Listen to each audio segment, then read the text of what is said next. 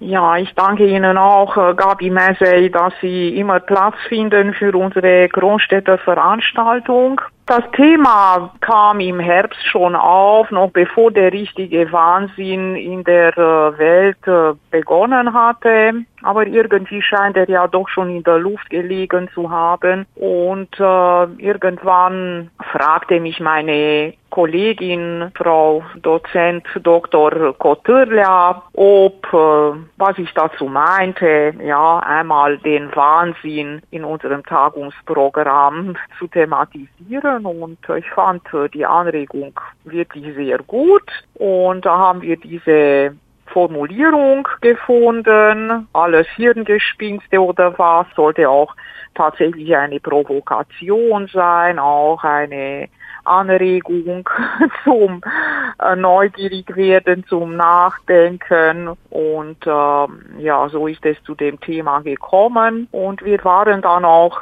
freudig überrascht, dass äh, ziemlich viele Germanistinnen und Germanisten aus Rumänien, aber auch äh, aus Deutschland dieses Thema sofort äh, aufgegriffen haben. Und äh, ja, ich kann sagen, alle Beiträge, alle Vorträge, die gehalten worden sind, haben sich mit dem Thema in irgendeiner Form auseinandergesetzt. Wie viele Teilnehmer haben äh, bei der Online-Tagung teilgenommen? Wir hatten äh, insgesamt 21 Teilnehmer, glaube ich, 21 Vorträge waren im Programm und nur ein Vortrag hatte zwei Autorinnen. Also es war, sagen wir, eine relativ kleine Tagung, aber für die Online-Gegebenheiten eigentlich ideal. Wir konnten am 25. am vergangenen Freitag ab 9 Uhr morgens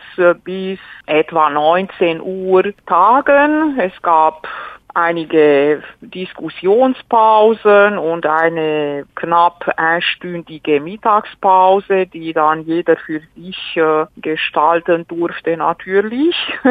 und äh, insofern konnte man dann doch auch alle oder beinahe alle Vorträge mitverfolgen und äh, das war auch für die Thematik tatsächlich förderlich, denn man, man hat sich sehr rege austauschen können, sowohl mündlich als auch im Chat dieses äh, Konferenz, dieses virtuellen Konferenzraumes, wo man sich dann auch äh, schriftlich äh, untereinander verständigen konnte. Sie haben mal die Vorträge erwähnt. Gab es nach den Vorträgen Diskussionen? Welche interessante Themen wurden da angesprochen? Ja, ich versuche so eine Synthese zu machen.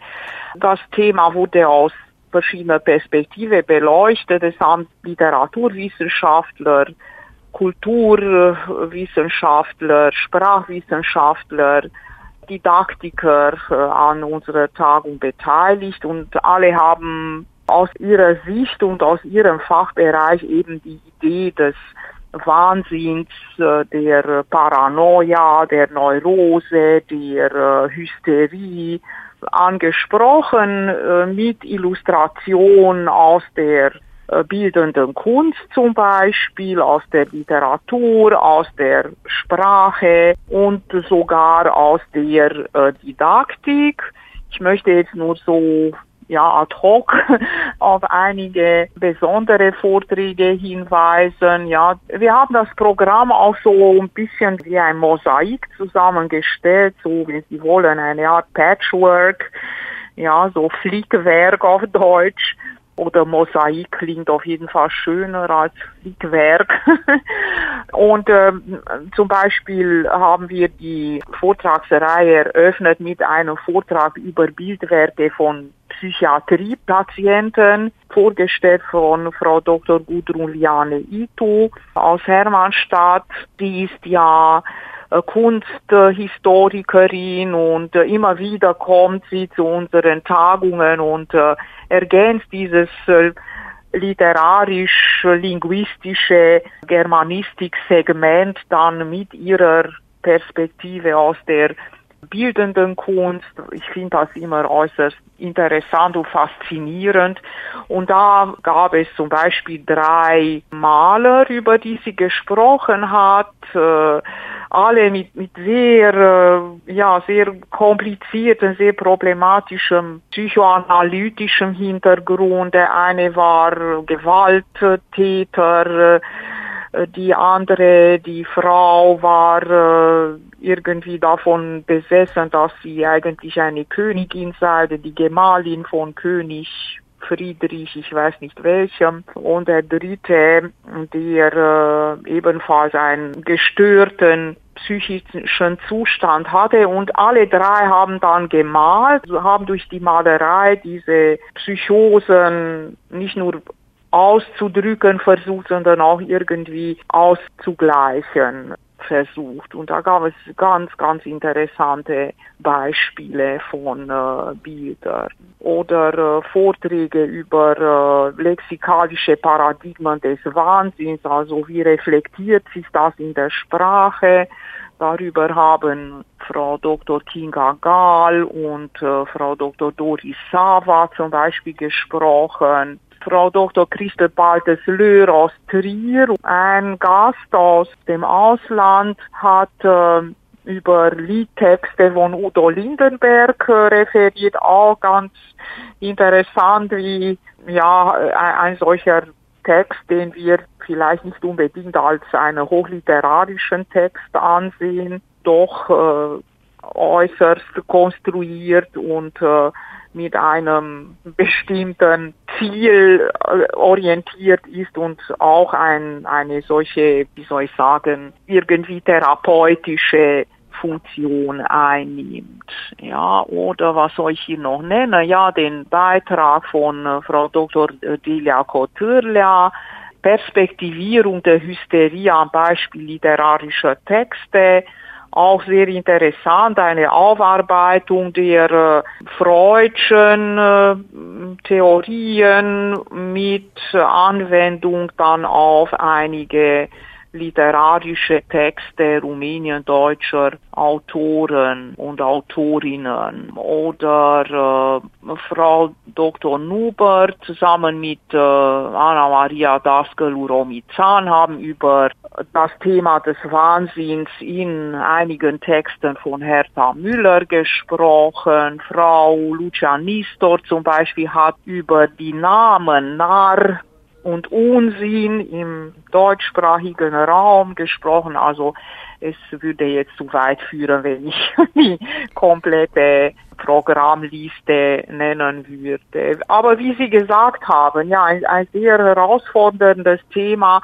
und ähm, wir haben dann nach jedem Block von äh, vier oder fünf Vorträgen auch Diskussionsrunden führen können und Fragen wurden dann an die Vortragenden gestellt. Eine ergiebige Geschichte. All diese Vorträge werden dann auch veröffentlicht. Ja, wir werden natürlich die Vorträge, die bis zum 15. Juli einzusenden sind in dem nächsten Band der Kronstädter Beiträge zur germanistischen Forschung äh, veröffentlichen. Im Moment äh, arbeiten wir noch an der Korrekturfahne des äh, Bandes, der irgendwann im Frühsommer erscheinen wird.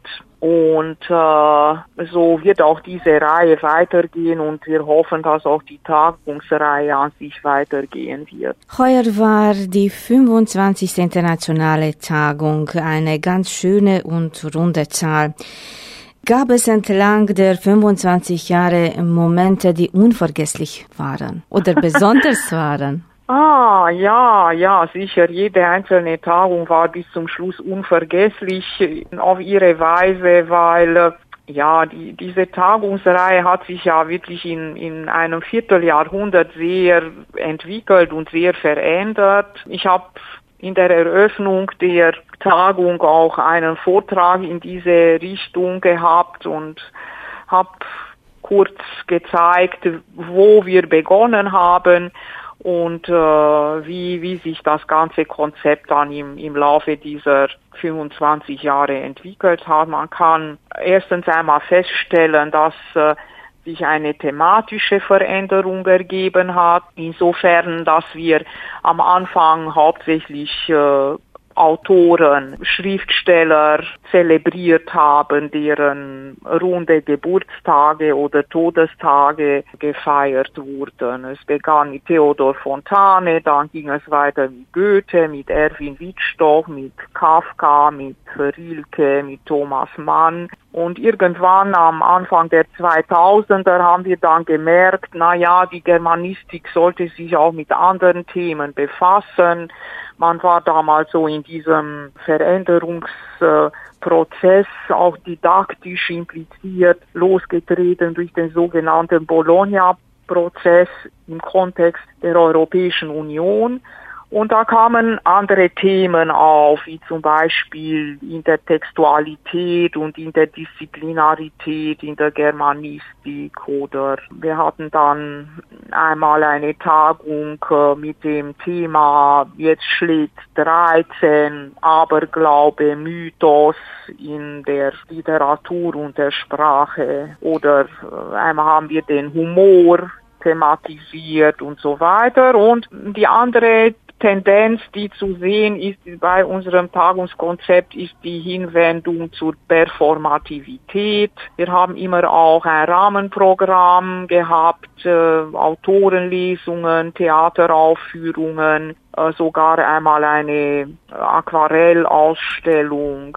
Und äh, es ist sozusagen ein Gesamtkonzept entstanden, ein, ein lebender Organismus, etwas, was man im Englischen Work in Progress bezeichnet, also eine Arbeit im Fortschreiten. Und äh, so gesehen hat jede Tagung etwas Besonderes hinterlassen, entweder durch das Thema oder durch, äh, durch das Rahmenprogramm für mich persönlich war eigentlich immer diese Tagung so, dass der Höhepunkt der akademischen Aktivität, obwohl wir die Tagung immer im Frühjahr haben, also am Anfang des Jahres, aber alles konvergierte für mich in diese Richtung und insofern vielleicht ganz unvergesslich von allen die Tatsache, dass wir eine Tagung eigentlich nicht abhalten konnten. Also wir haben sozusagen die Zahl 25